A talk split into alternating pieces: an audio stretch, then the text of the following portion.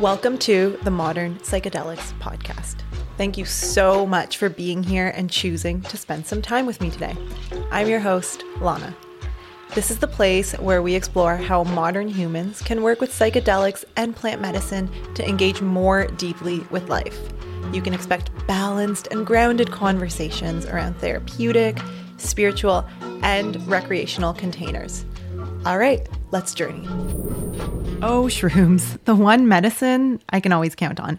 Whether I'm really going through it or just need to get recentered, rebalanced, microdosing mushrooms is a practice I go back to again and again.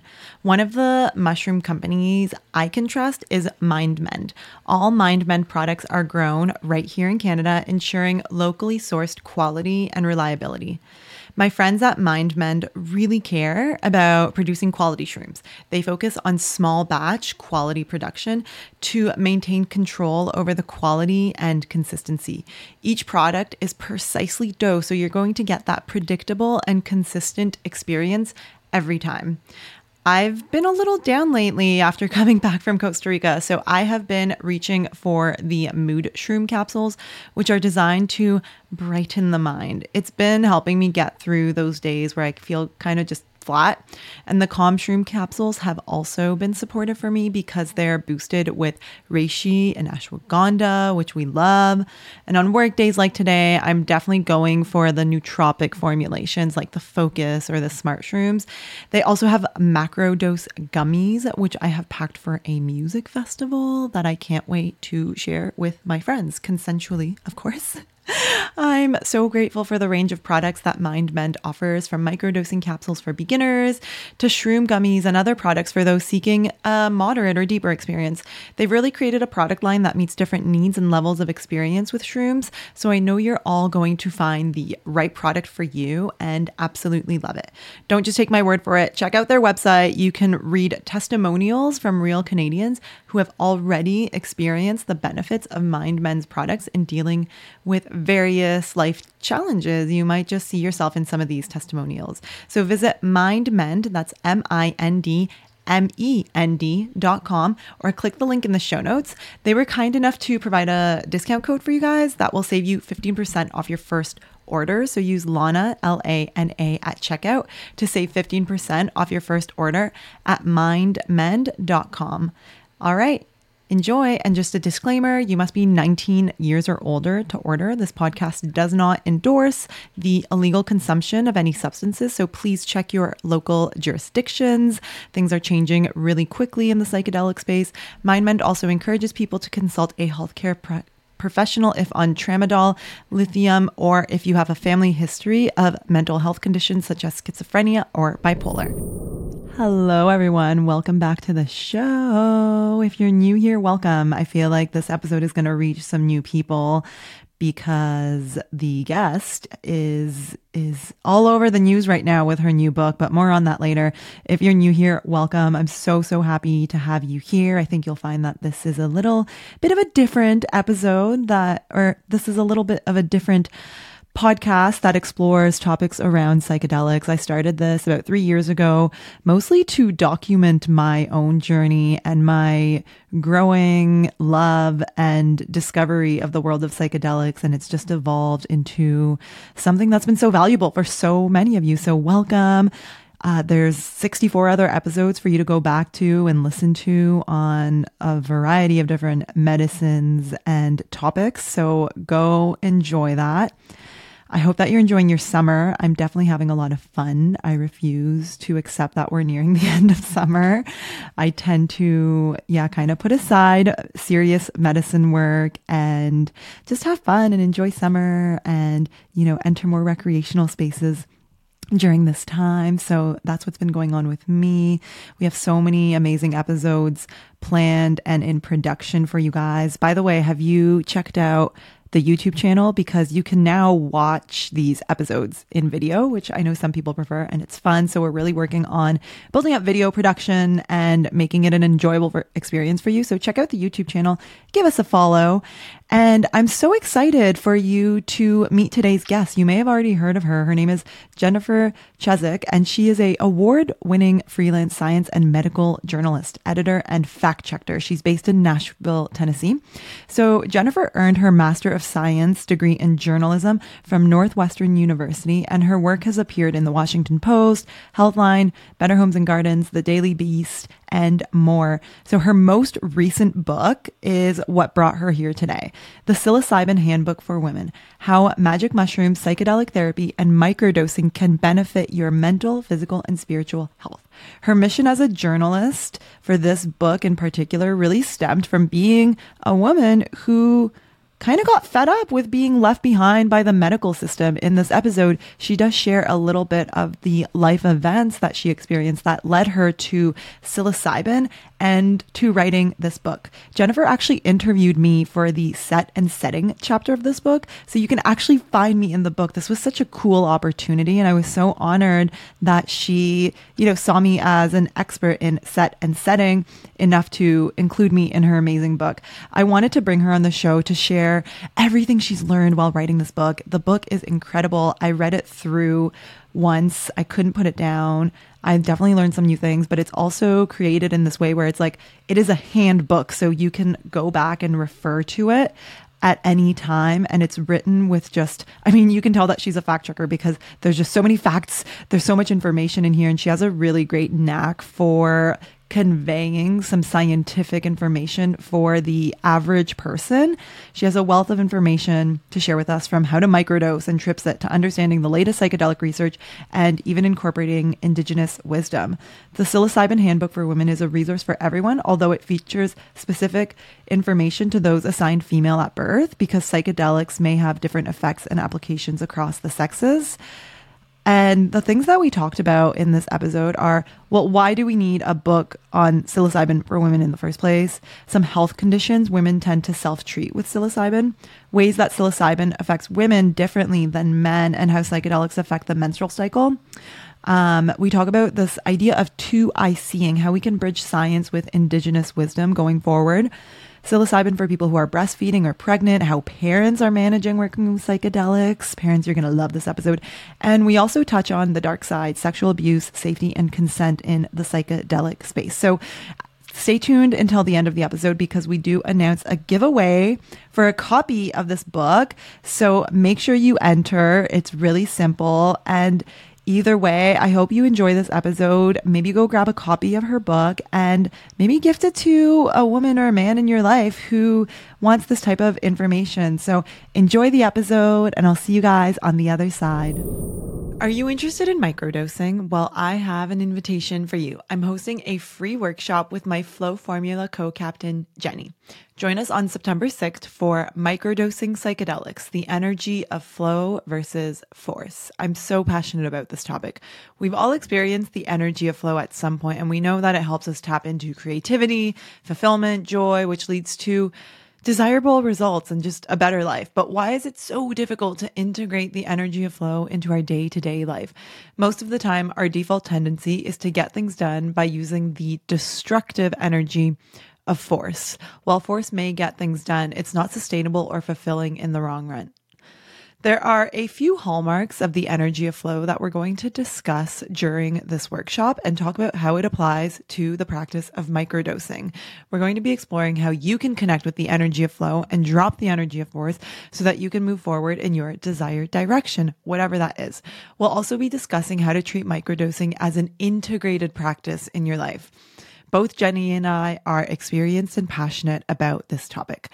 Save your seat by clicking the link in the show notes, and we can't wait to see you there and connect with you face to face. The last time we ran this, we had so much fun connecting with people in our communities. We'll also be doing a special live giveaway for all live attendees, so we can't wait to see you there. We will be providing a recording after, but attending it live is really going to be where all the magic is. So sign up again using the link in the show notes and we'll see you there.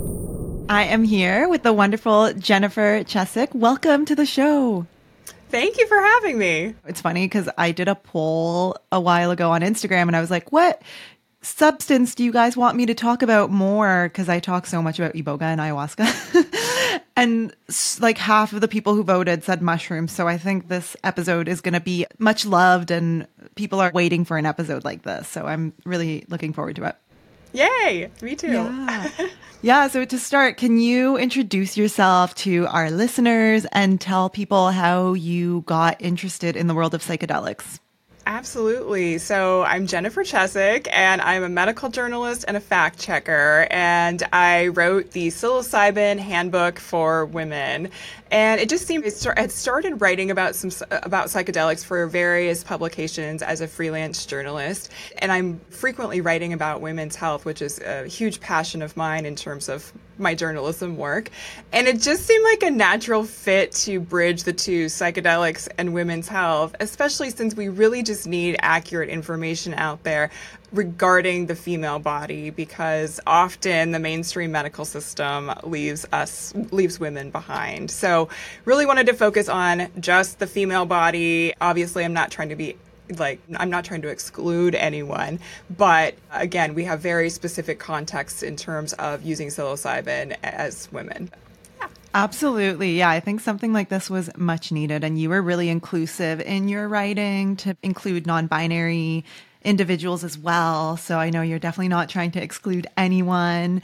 And your book was so well researched. it was Thank so well researched. I can see now that you are truly a fact checker. Every line just had so much, so many facts in each Right. sentence. Can you tell us what, I think you touched on it a little bit, but just getting deeper into this idea of like why a psilocybin specific book for women specifically? Absolutely. It, it, was interesting when I started digging into the research. I learned that more women report using some psychedelics than what men are using. That sort of surprised me. But then when I dug a little deeper, the surprise went away. And the reason for that is because it seems like more women are turning to psychedelics to self treat. So for things like PTSD, trauma, anxiety, depression, and then anything related to chronic pain. So women are turning to psychedelics to self treat. Whereas a lot of times men are using psychedelics in a much more recreational aspect. Now, that's not true for everyone. It's just what came up in this very specific global drug survey that I looked at. And I guess the thing that doesn't surprise me is that women are turning to psychedelics to self treat. And the reason that does not surprise me is because the mainstream medical system often leaves women behind. They were largely excluded from early stage clinical trials until about the 1990s. And I was a teenager then, which just this blows my mind that women were not included in clinical trials. And if we want to dig a little deeper into what are the ramifications of that, the timeline and the statistic and the fact that I like to throw out is this. So to put it into context. So men had a drug for male sexual dysfunction in 1998. And we're all familiar with what that is. That's Viagra. That's when the FDA approved Viagra, 1998. At that point in time, the mainstream medical system, or just really everyone in general, didn't even have a full, complete picture of what the clitoris looks like because there's lots of internal structure to the clitoris. That didn't happen until 2005 when a urologist did some MRI work on study and learned the internal structure. So in 2005, we finally find the clitoris, right? And then if you think about that a little further, when did women finally get a drug for female sexual dysfunction? That didn't happen until 2015. So 1998 Viagra, 2005 we learn about the clitoris, 2015 women finally get a drug for female sexual dysfunction. And just to put that in even more context, the the statistic on or the prevalence of female sexual dysfunction in people of reproductive age would be 40%. That goes up to 85% for people who've reached menopause. This is something that dramatically affects women, but yet the mainstream medical system has completely left us out of the picture until 2015. That's insane to me. So it makes sense that women are turning to psychedelics to self treat. And I felt like we really just need accurate information out there regarding safety, logistics, which you very much helped me with for your beautiful interview for the book, and, and then just contexts that are very specific to the female body. So, yeah, Yeah. that's a nutshell. That's wild. Yeah. Wow. What did you find out about what kind of conditions women tend to self treat with psychedelics and psilocybin for? Absolutely. It's it's depression, PTSD, and then chronic pain conditions. I'm hearing a lot from people who have premenstrual dysphoric disorder, So they're turning to psychedelics, especially magic mushrooms to microdose and and then we can talk about that later in terms of the how it affects the cycle. But yeah, so a lot of things like that that affect women differently. So, for example, I in chapter 11, what I did as part of my research was I dug into any condition that either only affects the female body, dis, or affects the female body disproportionately, or affects us differently. And so, one example of differently would be with smoking cessation women actually have different nicotine receptors than men. And so when they're trying to quit smoking, it's different. Yet all of the cessation products out there re- have to do with the nicotine receptor. And so psilocybin is now being studied for smoking cessation. And it seems promising, especially for women, because they have a diff- more difficult time quitting because of this difference in the nicotine receptors. So what I did was, I, again, I took all of those conditions and then I tried to see is there a study out there where we're seeing that psilocybin is being studied for this type of condition, or maybe there's an overlap. An example would be so menopause isn't a condition, it's just life, but a symptom of menopause would be depression. And so, can psilocybin treat depression? We, we're certainly seeing promising results with that. So, I did that in chapter 11. It felt like this chapter that would never end, like the writing of it, because there was so much to dig into. But I'm really glad I did because I really compiled all that research that we have so far. That's fascinating about the nicotine receptors. I had no idea. And that does make sense why women have a harder time quitting. I actually quit smoking cigarettes, and I share this pot in a previous podcast episode on an LSD trip. yeah, yeah. And it worked. Yeah, that doesn't surprise me that psychedelics are being studied for that as well. What other ways does psilocybin affect women differently than men? Yeah, so I'm hoping the researchers continue to study this because we're just getting the tip of the iceberg right now. What we're learning is that estrogen, so the main female hormone, of course, men have estrogen too, but that hormone can affect the binding, the serotonin receptor binding a little bit. So when you're doing a psilocybin journey, there may be an impact there. And so it may matter where in your cycle that you use psilocybin. And of course, there's context for potentially helping with menstrual irregularities, and we can talk more about that. But in a nutshell, it just really seems so. There's been some surveys out there where women tend to have can tend to lean towards having I shouldn't say they tend to lean towards having worse trips, but it's more prevalent in women to have a bad trip. Now, that's not to say that we can't set ourselves up for the best trip possible. We absolutely can. So it's not guaranteeing that you're going to have a difficult trip. It's just, it seems like women are more susceptible. And they, they the researchers think this has to do with the binding of the female hormone. So again, it may matter in your cycle when you take psilocybin. So interesting. And what about the entourage effect? Can you talk a little bit about that that you spoke about in the book?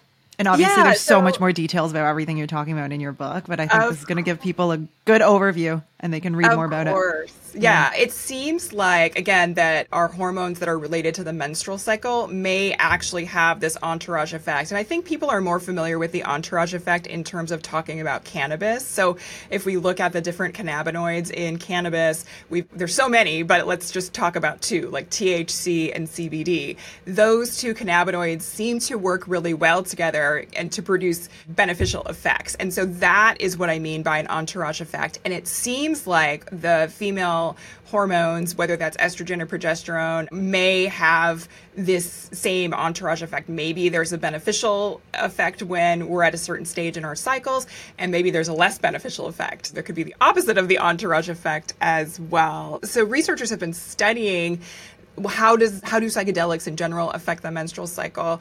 And what they did, there's two researchers out of Johns Hopkins. Her one is Dr. Natalie Cassian, and another one is Dr. Sasha K. Narayan. And they're fabulous. They're studying all of these things related to the female body and psychedelics. But they did some case studies and th- there were three women. I think two of them took psilocybin, whereas another one used a different psychedelic. So I focused in the book mostly on the two women that took the took psilocybin. And I think one had premenstrual dysphoric disorder and the other had polycystic ovarian syndrome, so PMD and PCOS. And what they found was their cycles came a little early after using psilocybin, and their periods became more regular after a time of where they were experiencing a lot of irregularity. So there seems like there's some potential there for psilocybin to regulate the menstrual cycle, and and those researchers are digging a little deeper and going further. This was just some preliminary research, but if you're wondering about the mechanism there, because I think a lot of people are like, how does that even work? The menstrual cycle occurs along what's called the hypothalamic pituitary gonadal axis, so the HPG axis, where we've got the hypothalamus, the pituitary gland, and the ovaries uh, working in concert in a feedback loop. So when during your cycle, when one hormone kicks off, it tells another hormone that it's time to be released and all of that, just in a layman's terms nutshell there. So you've got that axis. And then we also have our stress response axis. And so that is called the hypothalamic pituitary adrenal axis. So you've got the HPG for the menstrual cycle, the HPA for this stress response. And of course, these two stress, these two axes overlap via the hypothalamus and the pituitary gland. And so we already know that stress can lead to complications with our menstrual cycle, and the menstrual cycle can impact our stress response. We can get stressed out during or leading up to our periods or during them. And so we know there's overlap there, and mm-hmm. researchers are thinking that is also happening when we're doing psilocybin journeys. Yeah. Yeah, that reminds me when I interviewed Dr. Jim Fadiman, who I'm sure you know all about. He was on the podcast a couple months ago, and the way he described what I think you're saying, because I'm the opposite of you, I'm like not scientifically inclined okay. at all. What the way he described it was like psilocybin, microdosing psilocybin tends to right systems like systems that are not operating optimally. Microdosing psilocybin tends to just right systems and improve the body's capacity for self healing. And just hearing you speak about the hormonal systems, I used to be super irregular with my cycle. And now that I'm thinking about it, after I started microdosing mushrooms, I'm like pretty regular now. So I wonder if yeah, that just helped balance things out. I wouldn't be surprised. Um, I want to talk about microdosing a little bit. What about, let's dive a little bit into the menstrual cycle mm-hmm. and what psilocybin might be able to offer women for that. What have you learned about psilocybin and the menstrual cycle and people who are dealing with things like PCOS or painful cycles? Yeah. So it seems, again, we have this potential to regulate the menstrual cycle, which you've just provided an anecdotal report. Mm-hmm. And other people have too. Like, you, if you start digging around online, you're going to see people talking about this regulation in on Reddit and things like that. And it's not like I'm saying, hey, turn to the internet for your health. oh, but Dr. Jim Fadiman is all about that citizen science. yeah. he loves Reddit yeah, that's great. Yeah, and I think we have to as women sometimes yeah. to turn to the internet totally. for advice because sometimes we're not getting it at our doctor's offices because yeah. we get gaslit there. But but yeah, so what I learned is so I talked to a woman who does womb care and her name is Mama De La Mico on Instagram. Her it's Michaela De, De La Mico is her real name, but she goes by Mama De La Mico on Instagram, and she does womb care with from an indigenous w- wisdom perspective, which I love. And she said, in terms of microdosing, because I interviewed her, she talked about if you are planning to microdose to see how psilocybin affects your cycle, which it's some it's going to have to just be a little bit of trial and error for people, but to do whatever protocol you choose, there's so many different microdosing protocols out there. But if whatever one you choose, do it for three cycles. It's like she ta- she described it, and I loved this: plant the seed now, and three months later you'll get that the results from that. And so give it three months. Do some journaling in terms of tracking how you feel over the course of your cycle, and then three months later you can decide, oh, is this is this working or do I need to shift something and try a different protocol? So that felt like really good advice. The other thing that she said is if we are doing a deeper journey with psilocybin, so you're actually going to have the trip experience, to do that at your ovulation or closer to your ovulation time rather than when you are getting closer to your bleed. And the reason that she just said that was that as we get closer to that bleed time, and this totally makes sense from a scientific perspective, our bodies need more energy. And when we often are doing a psilocybin journey, we may fast in the hours leading up to our journey, maybe even in the days leading up to the journey. And that can be very difficult during that luteal phase of your menstrual cycle, simply because all the energy the body has is being shifted towards the womb. And so we would have cravings and things like that. Whereas during ovulation, we have a little bit more energy in our bodies and our systems are working better for potentially fasting. That made really great sense. So ovulation time rather than closer to your men- menstrual period because of the way that our bodies deal with energy. Yeah, and I think this is where like the science and the indigenous wisdom connect or one of the places where they connect because if you go to a traditional healer for different medicines like ayahuasca I know for sure they actually some don't let you sit in ceremony when you are menstruating so it's really interesting to see, like, scientifically why that might be the reason. And in the indigenous wisdoms, they also have their reasons. I think this is a great place to segue into your chapter on the indigenous wisdom and its role sure. here. Can you talk to us a little bit about that?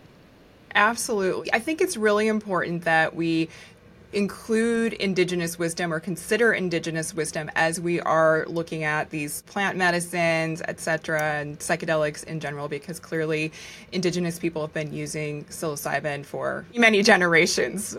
But I think it's even hard to track how far back that goes.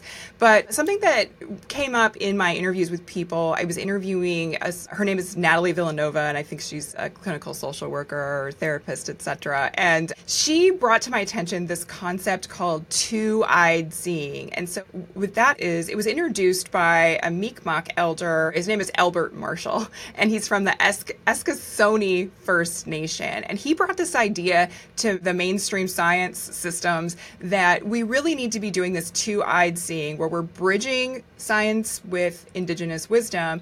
And this Natalie Villanova, she talked to me about how indigenous people we, when we think about science, we think about doing something over and over again to produce these same results, right? Mm-hmm. So that's traditional science. Yeah. And indigenous wisdom has been doing that for yeah. generations and generations. They have been doing things over and over to produce the exactly. same results mm-hmm. and have mm-hmm. developed these practices. And so, as you're talking about going to ceremonies in perhaps other countries or just different locations where you are working with someone who's indigenous, it's very important to consider what they're t- telling you and lean into those practices because it is science. And so, again, this two eyed seeing concept, as we go forward with the psychedelic renaissance right now, we do need to use both mainstream science and this indigenous wisdom and blend the two because that's going to be the thing that benefits yeah. the most people. Absolutely. And for people who are listening and not watching, she just did air quotes around the psychedelic renaissance. And I know my listeners, and I know I don't have to explain to them why we are air quoting the psychedelic right. renaissance because it's not. yeah, absolutely. I don't know. Are you familiar with Iboga as a medicine at all? I'm African? not as familiar with that, but feel free to yeah. dive into that if you would like. Yeah, so some say that it's even more ancient than ayahuasca. Like it comes from Africa, like the birthplace of all civilization. And they've been using Iboga for so long. It's as maybe ancient as humanity. And they treat it like a science. Iboga and Bwiti are the study of life. And it's very much, it's like a science. They have their own laws that they have come to understand through working with this medicine in this way for many generations. So I absolutely agree that indigenous wisdom is its own science. And I actually yeah. think it's much more advanced than Western science, personally. So I love that you included that in your book what are your thoughts as a scientific journalist? because you are now swimming in both of these worlds, how do you think we can really weave together Western science and indigenous wisdom or indigenous ways. And of course, I want to be very mindful of how I'm asking you this question, as you are not indigenous and right. can't speak on behalf of them. But what are your thoughts around how we can weave that together in a way that does honor where these medicines actually came from? Yeah, I mean, I think it's so important that we do, as we move forward, to bridge the two in different ways. And so, something that I'm thinking about with that would be obviously, there's all these clinical trials going on with psilocybin. And I think that researchers can bring in the ancient practices for cer- not only just ceremony, but thinking about how the applications of psilocybin in indigenous cultures, how can we apply that in more of a clinical setting? I'm not saying we should move into clinical clinical settings. I'm just saying I, we know that's going on. And so if that's going on, how can we bring that in more to really make it a sacred usage? And then I love that people are going to retreats and engaging in ceremony with people who have practiced this. I think that is really important. No matter where you are, how you're using psilocybin, you can bring in those cultural practices to a certain extent. Again, I don't want cultural appropriation going on. It's just more even just how we think of of yoga or something. When you go to a yoga studio, there are certainly studios out there that just treat it like a gym, but there are many out there that are bringing in that beautiful sense of meditation and the breath work that is rooted in the culture of being a yogi. And so I think we need to just be doing the same thing with psilocybin as we move forward in that scientific realm, but also as people are exploring on their own. So here's my not so secret secret. the number one tool in my toolkit, the thing that has changed my life for the better the most, aside from psychedelics, of course, is not therapy. It's not breath work. It's not meditation. It's not even the yoga I've been doing for 15 years. It's coaching. Because coaching is the most actionable tool that I have come across. A few years ago, I fired my therapist and hired a coach, and working with a coach helped me start moving in the direction I wanted to move. And I finally stopped feeling stuck. I fell so in love with coaching, even though I wanted to become a therapist at that time. I decided instead to get trained and certified as a professional coach as a psychedelics informed life coach, I work with people who are on the psychedelic path, which is probably you if you're listening to this podcast. The Global Coaching Client Study from the International Coaching Federation shows most clients who work with a professional coach report improved work performance, more growth and opportunities, greater self confidence, enhanced relationships, more effective communication skills, better work and life balance, and an improvement in wellness. According to the same study, 99% of people who were polled said that they were somewhat or very satisfied with the overall coaching experience. Coaching works. I see similar results amongst my clients every week. You can actually read their beautiful in depth testimonials on my website at modernpsychedelics.net. Along with being psychedelics informed, my style is process oriented. We live in this outcome obsessed world where our default mode is to live life for the destination or the end result. But I have come to understand that the gifts are actually in the journey, and that's where we grow and learn and enjoy life the most. So that's why I equip my clients with tools and skills for the long game of life and the long game of medicine work. I'm currently onboarding new one on one clients into my coaching practice. So if this sounds like it would be supportive for where you're at, get in touch with me. I would love to hear from you. And you can click on the link in the show notes or head to modernpsychedelics.net slash coaching. There's lots of info there for you along with those testimonials. I can't wait to connect with you. That's modernpsychedelics.net slash coaching. Okay, let's go back to the episode. Let's go back to women's health for a little bit people who are pregnant or breastfeeding. Such a huge topic that I never know how to answer for people. What did you learn?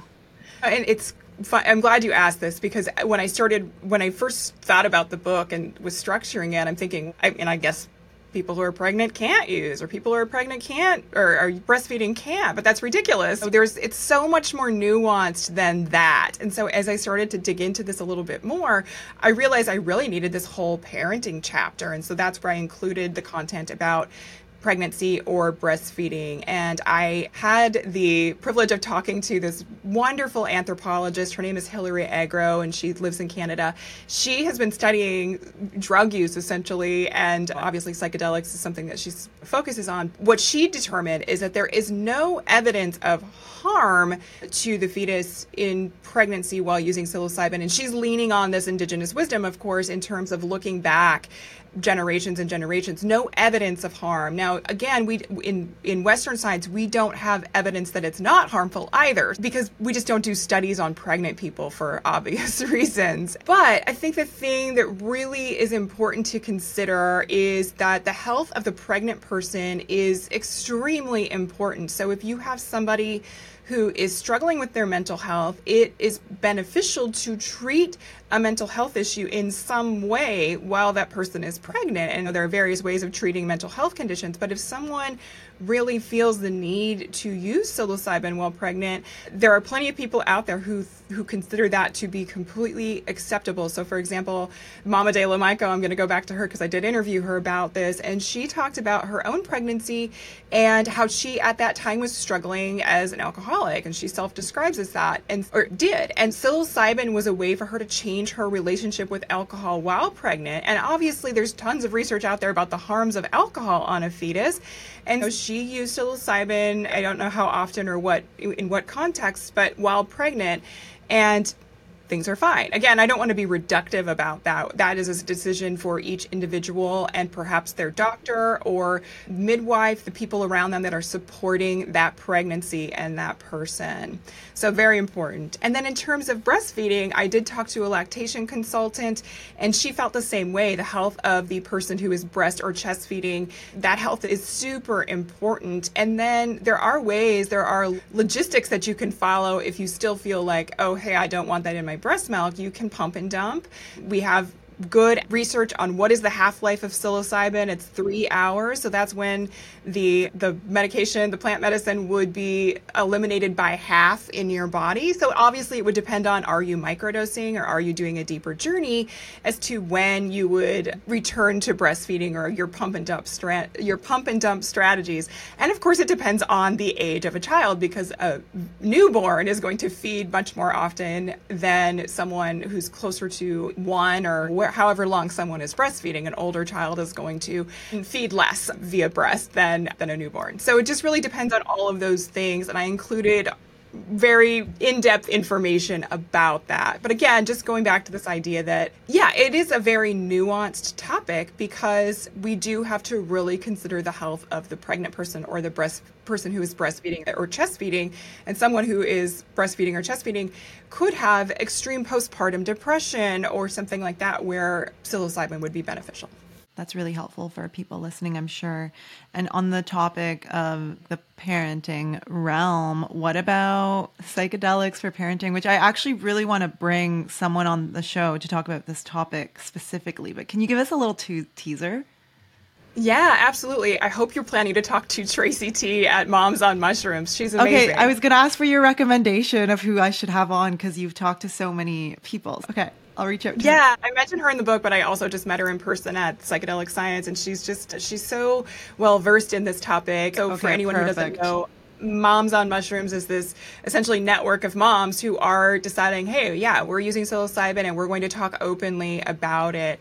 But what wow, I've learned that is gutsy. Wow, I know, yeah, Go I love Moms it. on Mushrooms.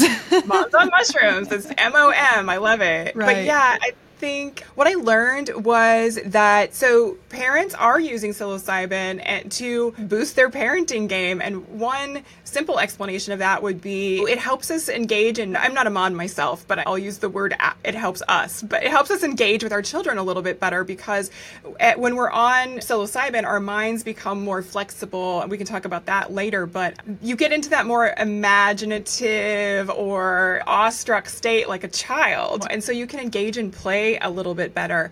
And it might be that you've done a trip you've got you've gone and done your trip separately from your kids and then you come back and then you're still in that really cool state of the awe and wonder of being a child. So people are using it and engaging with their children in different ways, which I think is great. Being more present rather than sitting there and scrolling on your phone while your kid's playing Legos, getting down on the floor with them and that sort of thing. Again, I'm not a parent. But the other thing that I really want to talk about in relation to parenting is this idea of trauma. So pa- many parents have had lots of trauma in their lives. So there's something called adverse childhood experiences, and that's ACEs is the acronym. And that's anything from maybe your parents got divorced, maybe you had a parent who was incarcerated, maybe there was abuse or other types of violence in the home. And these are all traumatic experiences. Maybe you lived through a tornado as a child. These are all adverse childhood experiences that can happen. And they can have a big effect on the health of an adult parent, of course. And but the thing that is in the research right now is that one in six adults has actually experienced four or more ACEs in their childhood. And people who've experienced four or more ACEs, their children are more likely to also experience four or more adverse childhood experiences. So I think there's some huge potential here that if we are dealing with some trauma as adults that occurred earlier in life, or maybe it just occurred recently, we have a responsibility to try to heal or work on those ACEs. They're always going to be there, but what can we do to stop the cycle of trauma being passed down generation to generation? And so I really think psilocybin and other psychedelics have this great potential to interrupt that cycle and really help us lessen trauma for next generations. So, you talked to a lot of parents in writing this book. What did you learn about how they even just like manage juggling doing work like that and like attending to their trauma so that they don't pass it on to their children while parenting? Yeah. So th- this was something I was super curious about. Our moms using mushrooms in front of their kids and I have no judgment on that. I think that's totally fine. And it runs the gamut with the person that I talked to. Her name is Rebecca Crom. She's also a social worker and she has an organization that I list in the book, but I can't think of it off the top of my head where again, it's a network of parents just openly talking about their usage. So I asked her about that. Like, are there unwritten rules in this group about when you use psilocybin or using it in front of your kids? And it ran the gamut. Some people choose, hey, I'm doing this journey for myself I'm going to go off somewhere while the kids are at grandma's or whatever it might be and really focus on myself instead of doing it in the home where I maybe not going to feel safe or I'm not going to feel like I can just focus on this, which is I totally get.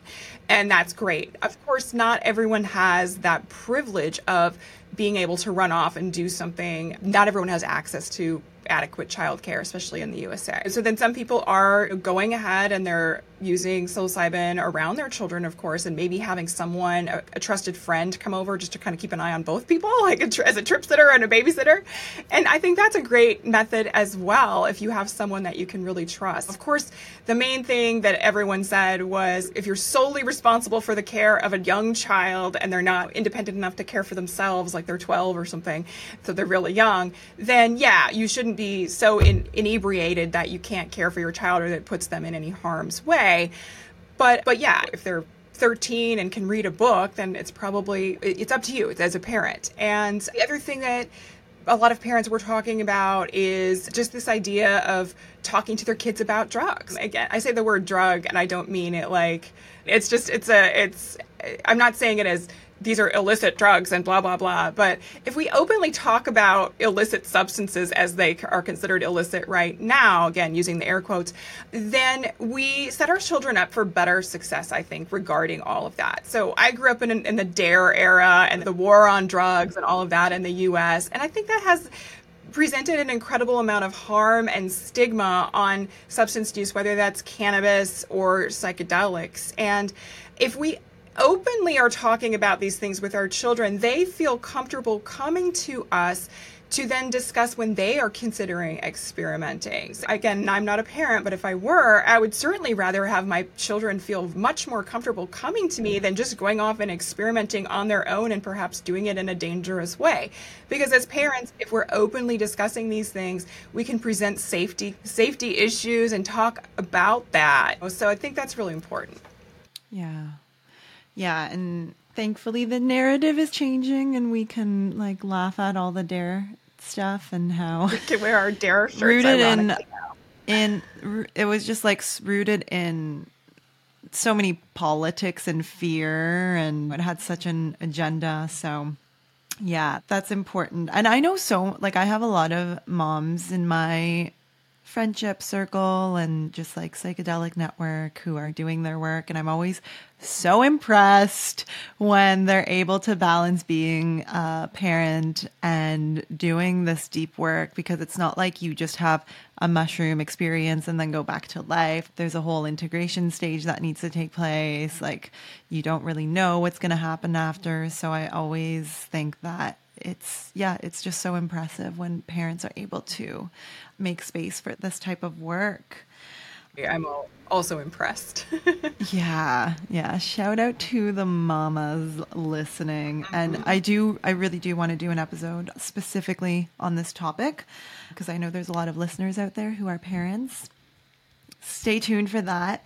What about magic mushrooms and people's sex life what did you learn about that? I like that. Yeah. this is something yeah, I no, never talk about as a person. I'm like not very like open with sex and all of that. So we're bringing it to the table today. What did you learn what, about? Bring it to the table. It's yeah. sexy. Yeah. yeah. So this was a topic I was curious about. I was wondering is does does psilocybin does it boost the sex life? We I, I was curious about that. So I did talk to Dr. Michelle Ross and she talked a little bit about this with me and psilocybin is not necessarily like your classic aphrodisiac. You might have more of a situation where you feel sexier during the cannabis experience and fungus. Like, yes, exactly, than a fungus. But however, I we talked about this really great potential for a solo journey on psilocybin. So if you're having this solo journey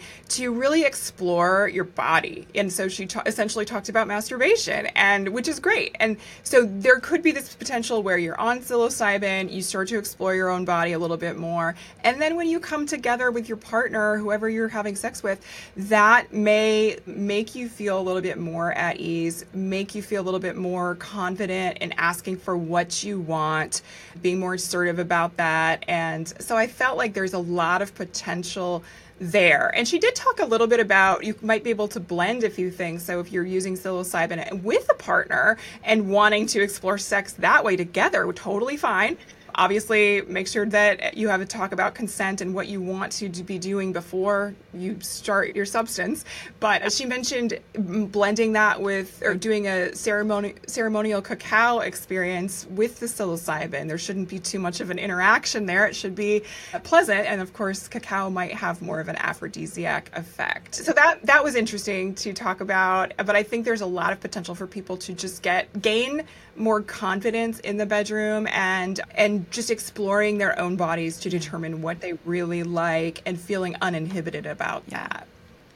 Yeah, and I think a lot of the benefits we experience from using psychedelics like magic mushrooms are indirect and it's from this effect of connecting more deeply to ourselves and understanding ourselves better and when we understand ourselves better, we can present a more authentic version of ourselves to the world, including our partners. And that's the kind of thing that changes sexual dynamic, relationships, communication.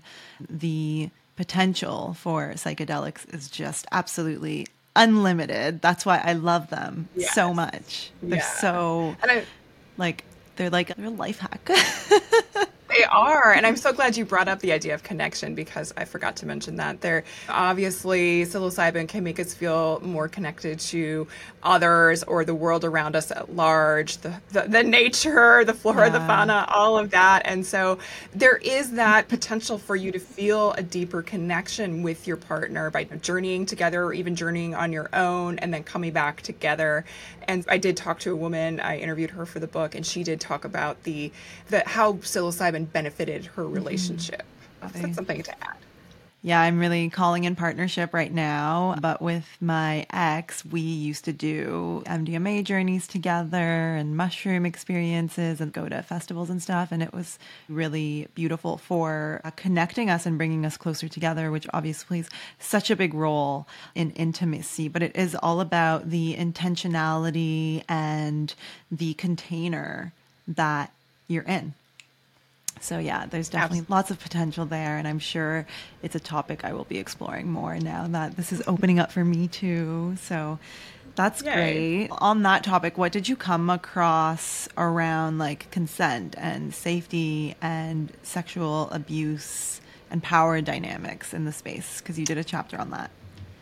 I did, yeah, and I included that in sort of an overall sex chapter because it, consent is obviously a key component of sex, or you have sexual assault. What I did learn, and this is so disturbing, but there's this great podcast out there called A Cover Story Power Trip. It's put out by New York Magazine, and the producer or one of the producers, Lily Kay Ross, she really dives into this deeply. She was assaulted in with in in terms of doing a, a experience with psychedelics and then she's talked to other people. And so there are underground guys there are therapists there are people out there who will take advantage of people on psychedelics because psychedelics put you in such a vulnerable state. And you're you're even more susceptible to I don't want to say brainwashing but being convinced of doing something right and so she, she talks a lot about that, but then also interviews people who've had these very complicated, horrible experiences having undergone a sexual assault in a psychedelic setting. So that's very disturbing. And so I talked to I, Natalie Villanova, she's someone I mentioned earlier in the podcast. She talked at length about consent in sessions. So I think what the nutshell there, the gist, is that you should try to have a conversation with whatever whoever your practitioner is, whether you're doing some type of psychedelic assisted therapy or working with an underground guide. Have conversations ahead of time, and they should be the one initiating this if they're doing their job correctly, initiating this conversation about consent. What is acceptable in a psychedelic se- session in terms of touch? And so obviously sex should be completely off the table there and any type of sexual touch, but some underground guides and therapists believe in this idea of uh, if someone's having a difficult time during a session, like hand holding or pat on the shoulder or pat on the back, something like that. And so if you discuss that ahead of time and you're okay with that, sure, that's great. But if you're not okay, you get to say no, and that's completely off the table. Consent is completely up to you. Now, the other thing that she mentioned, I thought this was brilliant too. So in a session, then the therapist or the guide should still get consent for you from you again before touching your hand. They should say, "Is it all right if I hold your hand right now?" And you can say yes or no. And but because you've already pre-consented to that, you can still say no, and but and you can say yes, of course. But the thing that you that shouldn't happen is in a session, if you've said no to hand holding before the session, then hand holding is completely off the table during the session. End of story. You can't change your mind about that or it's not consent. Oh, and that sounds crazy, but that is very true. It's really just because you're in such a vulnerable state and more susceptible to being convinced of doing something that you are not okay with. So that was really important and there's a ton of ton more information in that chapter about consent. And so how do we protect ourselves? How do we find guides that we can trust. When I say ask people in your psychedelic communities, try to get hooked up with a really good community, whether that's an integration circle or whatever, and you can share resources with people. I fully trust the guide that I mentioned in my book. He brought a female trip sitter. There was never any touch. So this was really great for me. His name is Gabriel Castillo with Finally Detached. Fully trust him. So I'm just sharing that resource out there for you. Yeah. Amazing. And I also share reunion in Costa Rica with people. They also do amazing mushroom experiences. So, yeah, make sure that if you are going to a place that you can talk to someone maybe who's been there before, because that's so different than reading online testimonials. And there's a whole like, yeah, there's a whole thing with that. Jules Evans has talked about. So, yeah, it's best yes. to like talk to someone who has been to an experience. I want to start winding this down and I want to ask you obviously, you wrote an entire book that I'm sure will be a bestseller if it isn't already. I think it's going to be an incredible addition to the psychedelic literature that already exists. It's so clear that you've poured so much of your heart and soul and knowledge into creating this book for people. I want to know the motivation that was behind writing such a informative book for people. How has psilocybin affected your life and changed your life? Yeah, great question. My for psilocybin journey was one of the most profound experiences of my life. And so I just feel very strongly that it has the potential to help so many people.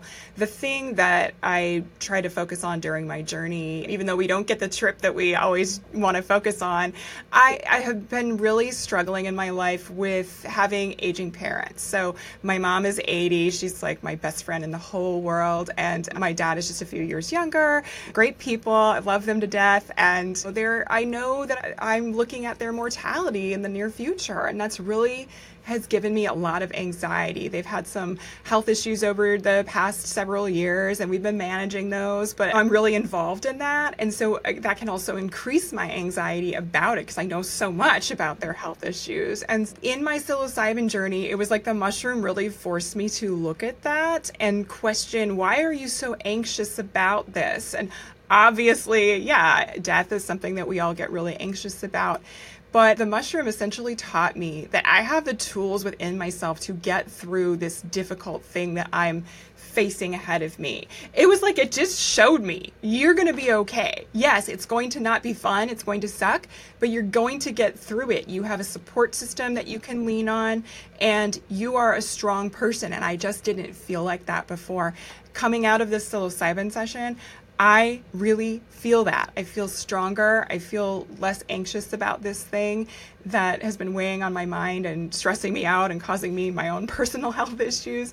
And I feel really strongly about that. And so going forward, really my motivation is just to spread the word, similar to what you're doing, and that that psychedelics they can seem scary if you've never tried them before or if you're just not someone who's experimented with substances at all but there's if you read the information and you think about safety and all of that and you do your set and setting which you and I talked about in the book I think that you can set yourself up for having a really incredible experience. So yeah. that is really my motivation and to just get valuable information out there for women since again we're left out of the system quite a bit in terms of the medical society. Totally. And people can read about your story facing your own health conditions being gaslit by the medical community and finding some answers with psychedelics through through that work. Yes, absolutely. But, for, wow, um, so beautiful. For anyone who doesn't, yeah, I, I have endometriosis, and I that's something that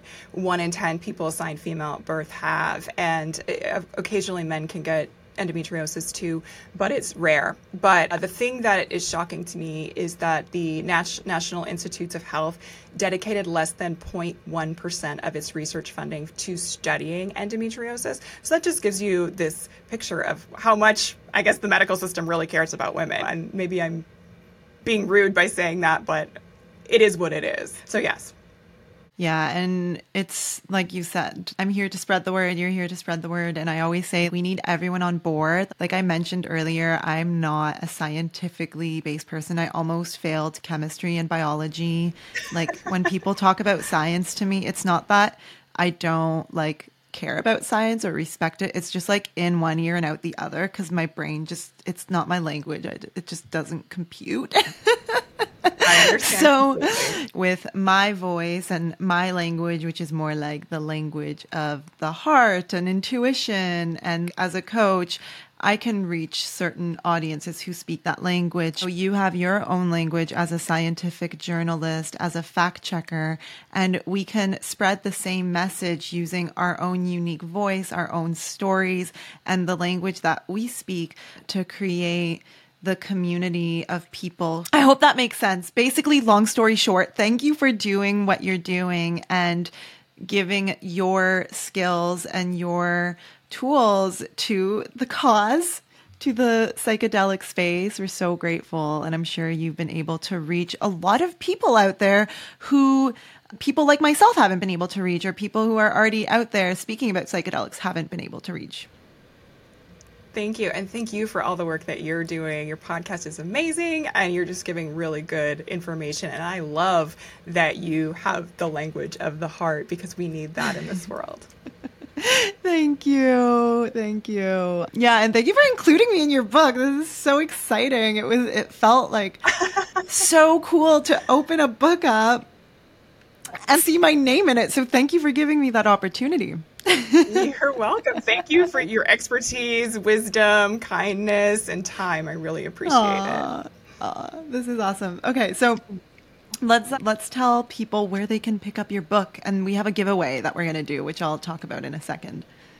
Oh, absolutely. So the book is available anywhere books are sold. I always recommend supporting your favorite local indie bookstore because yes. those are the people out there that really will support yeah. you back. Uh, yeah. And then you can find me on all the social media channels that my handle is at Jen Chesak. So that's J E N C H E S A K. I'm mostly on Instagram and I do some TikToks. so. Amazing. I'll link that all in the show notes. And for the giveaway, if you guys want to enter the giveaway, we're going to give away a copy of the psilocybin handbook for women. Thank you, Jen, for mm-hmm. organizing this. So to enter, you can follow Modern Psychedelics on Instagram and Jen on Instagram. We'll have those linked below. And then to enter, you can leave a five star rating and review of the podcast and just send me a screenshot of that either on Instagram or to hello at modernpsychedelics.net to enter and I will choose a random winner. All you have to do to enter again is follow Modern Psychedelics and Jen on Instagram. Those will be linked below. Leave a five star rating and review of the podcast. Send me a screenshot and yeah, I'll choose a winner and we will close the contest a week after this episode airs. All right. Very Yay, exciting. I love it. And I can just say that I read your book in a very short period of time and I loved it. It's just so well researched. Like it's so straightforward. It's like something you're going to want to read through once fully and then like it truly is a handbook cuz you've you've organized it in a way that you can just refer to a topic as you need a refresher. Thank you. Yeah. I'm excited for people to read it. So thank you for joining us today. Thank you for having me. This was yeah. so much fun. It was great to talk to you. Yeah. All right. Enjoy the book, everyone, and we'll talk to you soon. Bye. This episode is produced in collaboration with Film with Integrity. They are a values forward production studio, and their tagline is quality content crafted with care. And from my experience working with their team, that is certainly true you can just tell that everything they put out into the world has that human touch from the heart. They truly have that something special that you won't find in most production houses, which is exactly why their work stands out from the crowd. I'm sitting in their video podcast studio as we record this, and that's one of the services they offer. This includes end to end production from concept to content. Film with Integrity also does event video, documentary series, commercial and marketing videos, all filmed with integrity, of course. Their home base is here in Toronto, and they work with many American and international clients on productions around the world. If you are working on a project that deserves that quality of production and content without sacrificing heart and soul, visit filmwithintegrity.com to check out their beautiful work and to get in touch with their beautiful team. That's filmwithintegrity.com, and I've linked that for you in the show notes. Thank you so much for listening to and supporting the show. To stay in touch, sign up for my mailing list, which can be found in the show notes or on modernpsychedelics.net. If this episode sparked something within, please let me know by leaving a review of the Modern Psychedelics podcast on Apple and Spotify. This really helps to share these messages with those who need them, which is the whole reason why I do what I do. And if you haven't already, come join the ongoing conversation over on Instagram with other beautiful souls. We have an incredible and conscious community over at the handle Modern Psychedelics. And don't forget that the work begins after you come back down to earth. And I'm standing shoulder to shoulder doing it with you.